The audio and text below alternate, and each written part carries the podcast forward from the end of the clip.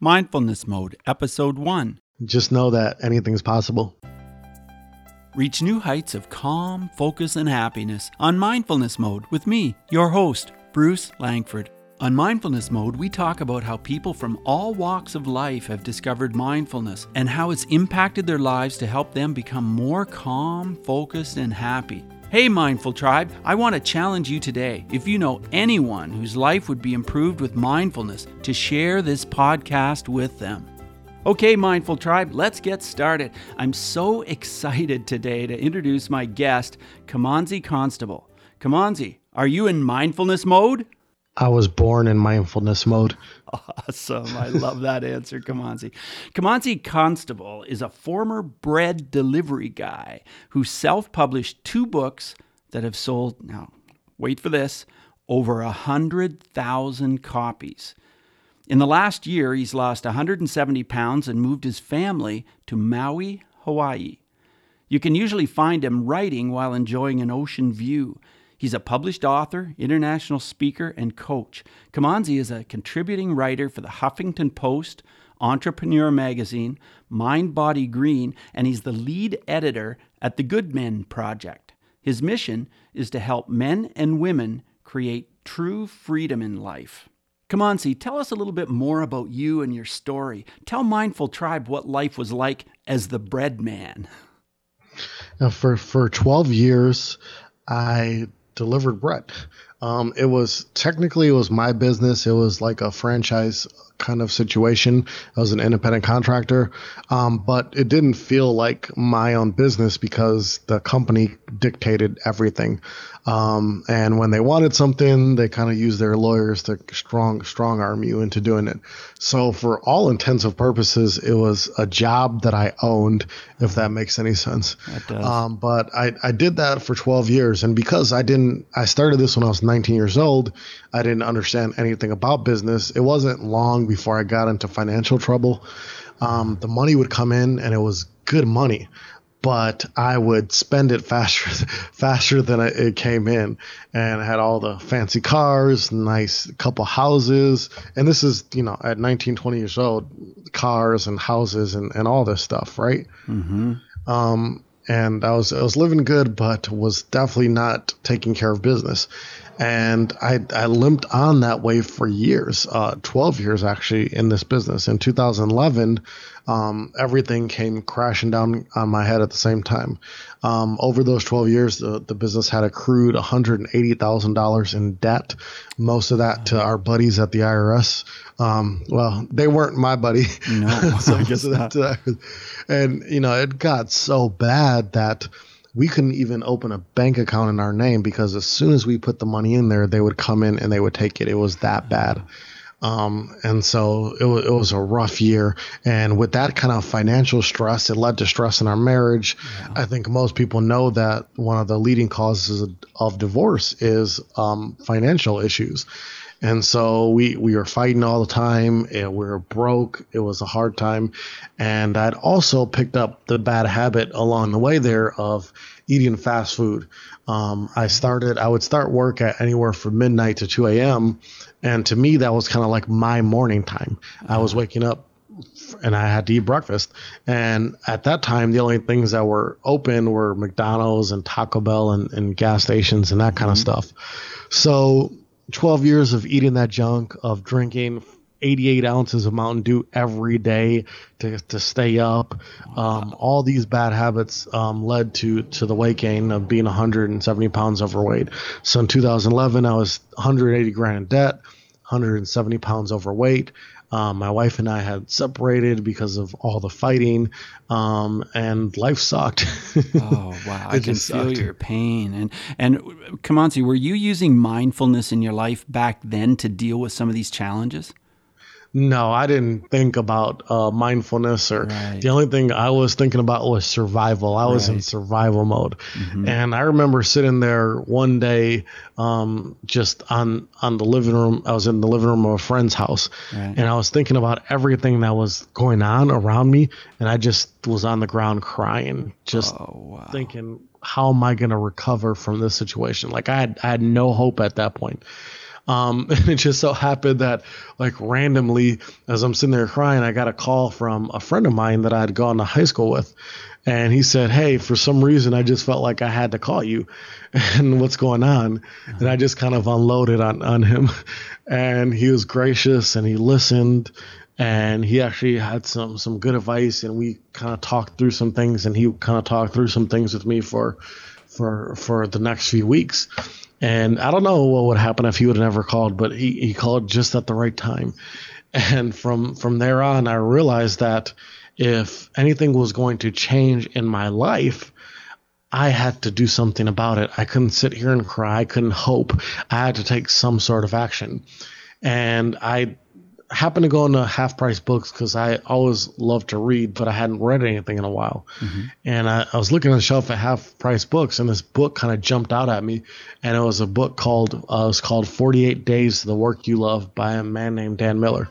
Uh-huh. And I thought, man, 48 days to a job I love, that sounds like something I need to read. So I got this book and I devoured it that that day. Um, the book wasn't so much about leaving your job in 48 days, but it was about the mindset of getting there, about how you think about getting there and how you think about yourself and your dreams and what's possible. And that book kind of got me on the the the mindful journey, as you like to say. Mm-hmm. um, it really just it changed my perspective completely on how I saw life and how I saw what was possible. And then changing that perspective allowed me to take the actions that have gotten me to where I am today. Incredible. What a great story. And, and if I can ask more detail about right there, that point that we were just at, you said you saw life differently, you felt different about life. And would that be mindful? Do you feel that you started being more mindful and thinking about the moment, that kind of thing at that point? Yeah, definitely. One of the things that Dan had talked about in that book was just this idea that we're not guaranteed anything we're not guaranteed a tomorrow. We we could die today. Um, yeah. It's no guarantee. We know that, right? We know that in in our minds. Um, but we definitely don't live life that way. We live life like we're going to be alive forever. And I would always tell myself, well, you can change and you can make changes later on in life and you have more time. And I would always tell myself these kind of things and I, I, would never ever live in the moment um, i didn't even know what that was i was always living in other moments but that book really talked about this idea of being fully present um, living each moment because those could be your last moments and so at that point i stopped thinking about the hundred things that I wanted to do and, and accomplish. Right. And I started focusing on just one day at a time, one moment at a time. Wow, how powerful. And and then I take it things started to change with your family. Tell us about that, how how you maybe applied those same principles of mindfulness with your own family. Well, it didn't happen instantly. We we were separated and she was definitely tired of hearing all the excuses that I was making. Mm-hmm. So I was staying at a friend's house and I told her, I'm like, look, I'm not going to give you the same spiel I always give you. I'm going to do some things and you're going to see it. And so that at that point I started I got on the diet. I started working out, started running um, every morning. Um, I started to try to sort out the financial situation that we were in, and I started doing some. I did some crazy stuff like I would cut my neighbor's grass, I would wash cars, I would clean houses, just whatever I could on the weekends to get some cash that's what I did, right. and I started working on our debt. Um, ba- basically, uh, what I did was I started working on myself. Um, I started doing the inner work and and uh, tackling some of those self-limiting beliefs that I had struggled with for so long, and acknowledging what they were and working on them one-on-one. I started doing the inner work, and as I did that, changes definitely started to happen in my life and when she saw that changes were happening that's when she said okay now we can we can start talking again and then we started dating again and then eventually uh, of course got got back together and then um, from that point you know this idea of of being there being in the moment um, living fully present it's definitely something i practice with my kids because up to that point i probably hadn't. I don't think I had. Um, I missed, you know, a lot of things in their life because I was so busy with work. Right. Um, and so from that point, it was just a matter of being there, being there for them, really hearing them, hearing what they had to say, and, and seeing the things, all the things that I had missed and didn't understand. And it, it made a huge difference in our family, and it definitely made a huge difference in our marriage incredible that you can take it right back to that point when you read 48 Days to the Life You'll Love. I mean, that is just incredible. And then tell us when you started getting the idea about writing and becoming an author. When did that start to happen? After we had got back together and after I had been thinking about everything that had happened, that had been happening for 12 years, and and more importantly when i started thinking about like the working man what the everyday working person blue collar white collar whatever you want to call yourself what the everyday working person goes through um, in their work and how much it affects their life. And I, I saw a poll on, on gallup that said that the average work week now is 47 hours so 47 out of your 168 hours are spent working and to think that you can spend that much time somewhere and it not affect other areas of your life, it just seemed crazy to me. Mm-hmm. And I wanted to say something about it. Like I really wanted to say something about it. And I had always loved to write. I'd done it ever since I was a kid. I remember being in, I don't know, second grade, giving a girl a love letter because I was afraid to talk to her. so I was, I was always writing as far back then. Right. But when I was going through all the stuff, those 12 years and uh, uh, that struggle, I didn't think about writing. Um, I didn't think about it at all. I didn't think you could make any money at it. But in 2011, when all this was happening, I knew that I needed to, I needed to get this out of me and I started journaling.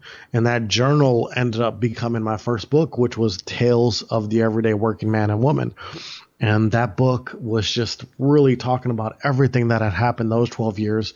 Um, my journey to that to that awakening of of being fully present, of being mindful, of really living your life. That's that's how that book was birthed. And I didn't know anything about like marketing or book marketing or any of this stuff. You know, you work right. as an author, you work so hard to just get the book, to just sure. put the book together. It's not easy putting a book together. So when uh, the book had to, to go out there and sell, I was a little dumbfounded. And I think a lot of authors can relate to that. So you started working on your book, and I know a lot of a lot of us here at Mindful Tribe, we we write, we journal. That's part of our mindfulness, and and basically, it sounds like that was part of your mindfulness as well. And I, I notice when I read your your books and when I read your blogs and all the different things you've written, you are so clear and so concise, and it's just so easy to follow your message. Do you feel that mindfulness plays a part in that? What, what's your secret? I would say that that it definitely plays a part. But I know that I've over the years um, have read and heard and seen a lot of stuff that I really just wanted people to get to the point. Right, yes. not to be rude, not trying uh-huh. to be uh-huh. rude at all, definitely not. But there's a lot to read, there's a lot to listen to, there's mm-hmm. a lot to do. And so I want to get to the what are you trying to say? And that's always what I ask myself when I'm writing. I always ask myself, what am I trying to say? And what is it? Okay. And once I figure out what I'm trying to say, let's get rid of the fluff.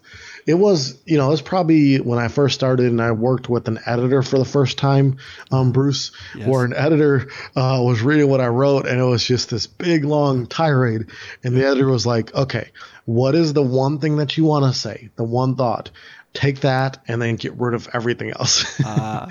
and from that point on that's just how i've wanted to write and and more than that i want to feel i want you to feel like when you're reading something that i've written i want you to feel like i'm talking directly to you that's my goal i want you to feel like we're having a conversation me and you and then i'm speaking directly to you and having met you at Podcast Movement, you were one of the first people I met. I can tell everybody here at Mindful Tribe when you talk with Kimanzi one on one, you just feel this incredible energy and you feel this positive vibe that is just amazing. It's just awesome to me how you're able to take that feeling and put it into your writing so I still feel it when I'm reading your book. That's that's really a, a special talent, Kimanzi. I appreciate that. That's definitely the goal. I want to, uh, especially want to speak to those who are or will be where I was, you know, because I know what it's like to be that person. I know what it's like to not even think about you don't think about the moment you don't think about next week you're just trying to be in survival mode and i've learned that by not living fully present by not living in the moment you're missing so much of your life Absolutely. Well, I know as an author, and I've talked to quite a large number of authors, there can be real ups and downs, and it can be very difficult to stay disciplined and stay focused on your work. Tell us a story about how you've managed to do that. How have you managed to stay focused and stay on track with your writing? Well, for, for me, at first, it was very easy um, because I had a day job slash business right. where I was working 60 to 80 hours a week. So when I wanted to sit down and write, I had to do it in the margins and in the in between time. And so when I sat down, I wasn't messing around, Bruce. you had to get to it. I had to get to it. I didn't have time to get writer's block. I didn't have time to sugarcoat it. I just had to get to it. Um, now, when I was fully supported by my dream, when I went out on my own in 2013, left that job, right. um, that's when I ran into problems because I was so used to having very little time having a bunch of time, like having all those hours back, sometimes I would just, the kids would go to school, uh, Tanya would go to work, and it would be me there at my laptop and I'm just sitting there looking at the thing. You know, I would, I would start writing, I'd get something written, and then I'd look at the TV, and the TV was kind of calling me, and Netflix right. Netflix was calling me, and so it it was really hard, and it sounds it kind of sounds dumb, but having all that extra time was something that I had to get used to, and so now at this point, it's a matter of the night before giving myself what I'm going to do the next day. Because if I find if I wake up without a plan for that day, the day just is not productive at all. So the night before, I'll sit down an hour, you know, while we're all uh, reading a book or having some quiet time or talking or watching a TV show, and I'll just scribble down what are some big things. Um, I'll put them in my uh, uh, to do list on my iPhone. What are some big things that I want to accomplish? And I'll put those down. What are some next tier things, and then what are the third tier things, and I'll just see how far down I can get that list. But and having that plan definitely helps. And when it comes to writing, um, I write once a week for the Huffington Post, Entrepreneur Magazine, Mind, Body, Green, The Good Men Project, and Addicted to Success.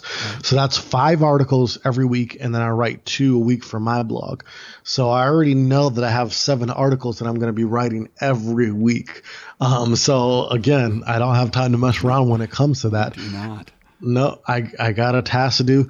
Um, and the way that I kind of do that is I like to write in, in, in batches and I like to write in themes.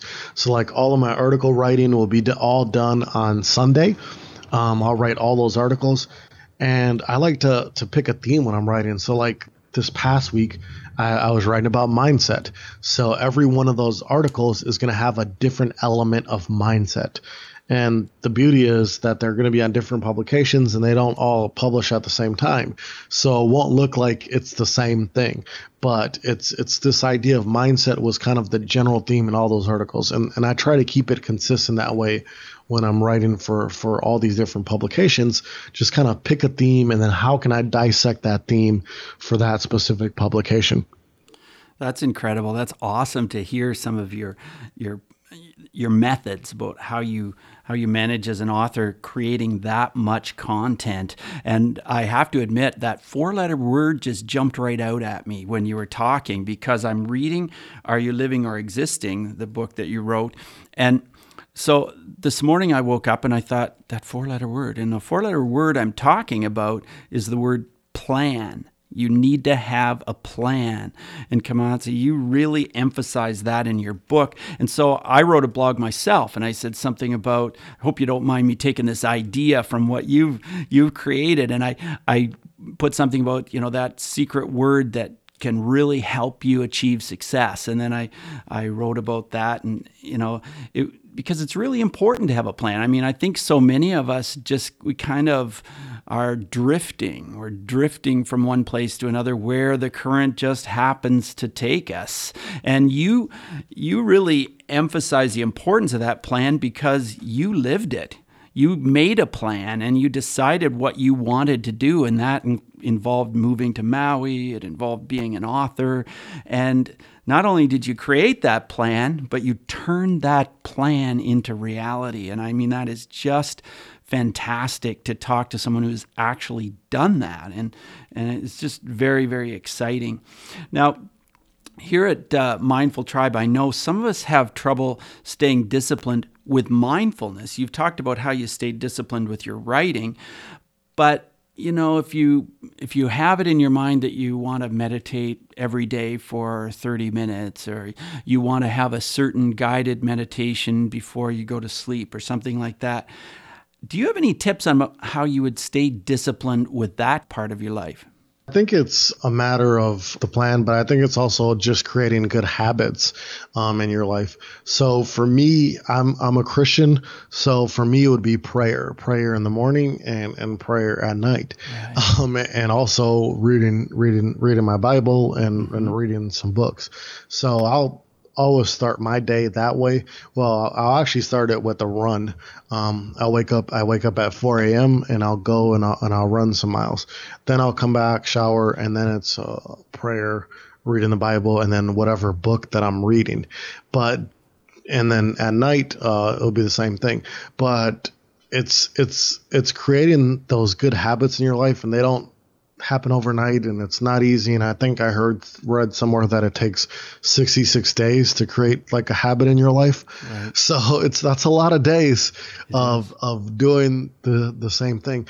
But i also think too uh, it's your it's your perspective. So if you look at this as something that you have to do um, you're not going to want to do it and your success rate probably isn't going to be very high but if you just make like a little shift and realize it's a privilege that you get to do, and it's a privilege that you get to do something that helps improve other areas of your life, I think that helps helps you to get on that journey to form those good habits.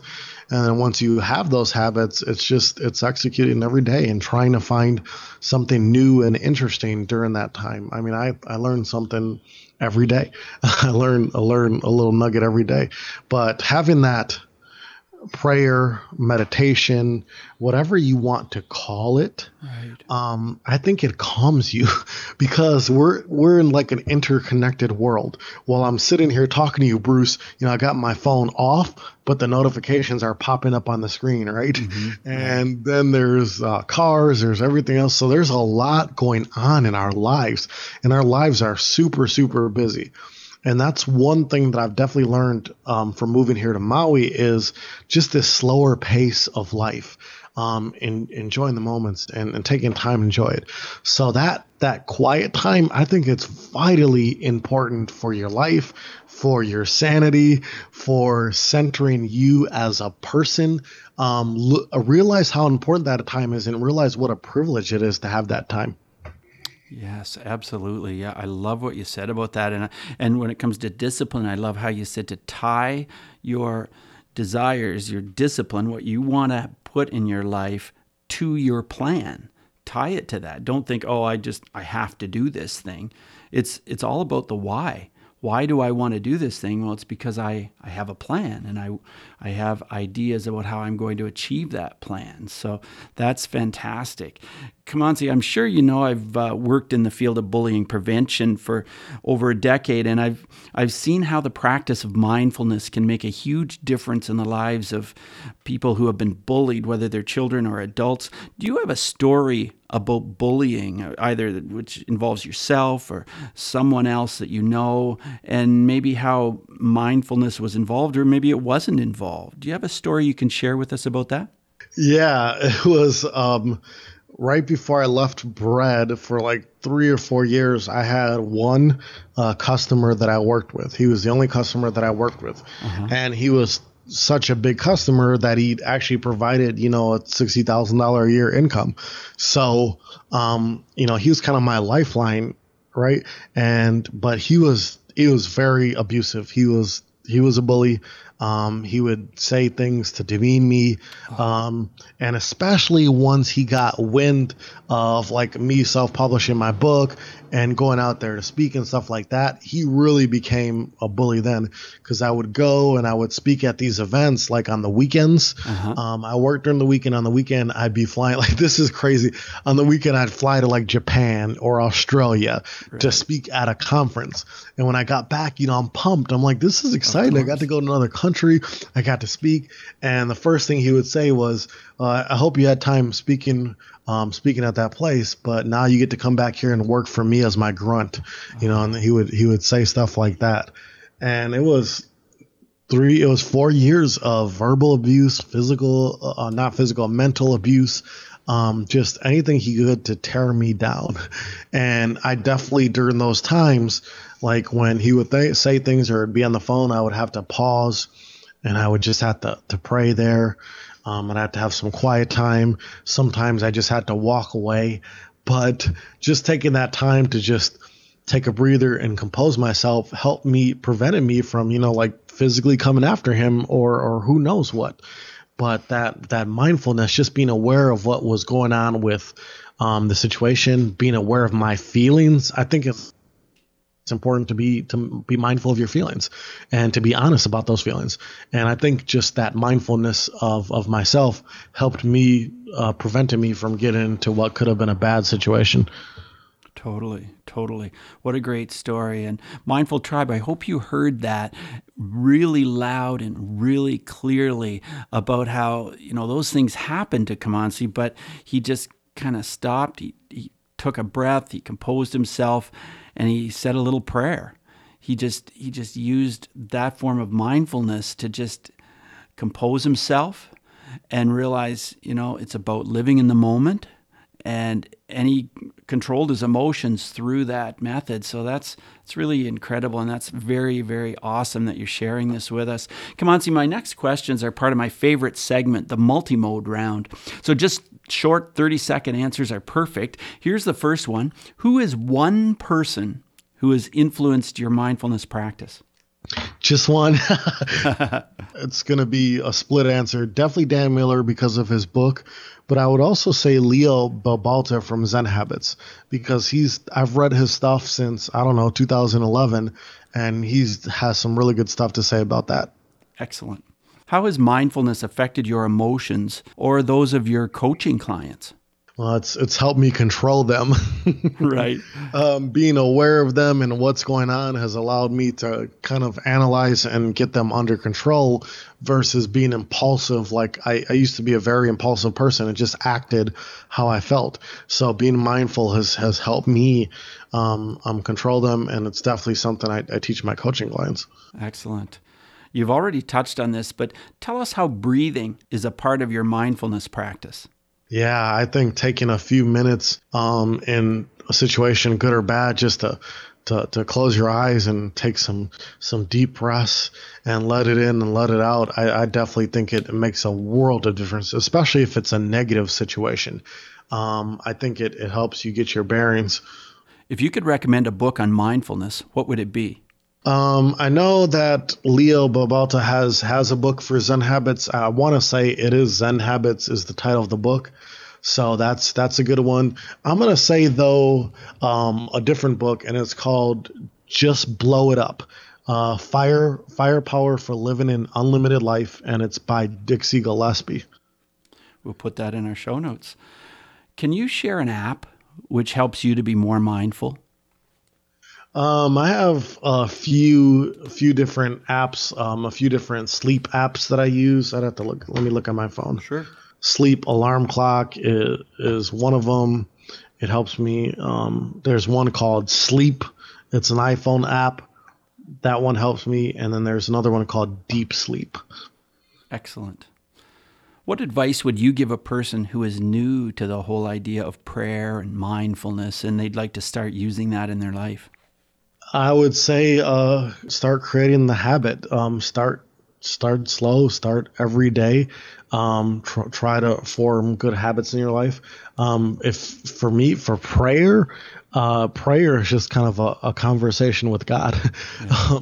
and I think a lot of times we want to make it into, I don't know, like a big experience, right. but it's like, it's like you're talking to God. You're, you're talking to him. Um, and so, so talk to him. And, you know, if you believe in God, you believe that he knows everything that's going on in your life already. So it seems kind of silly to, to hold back.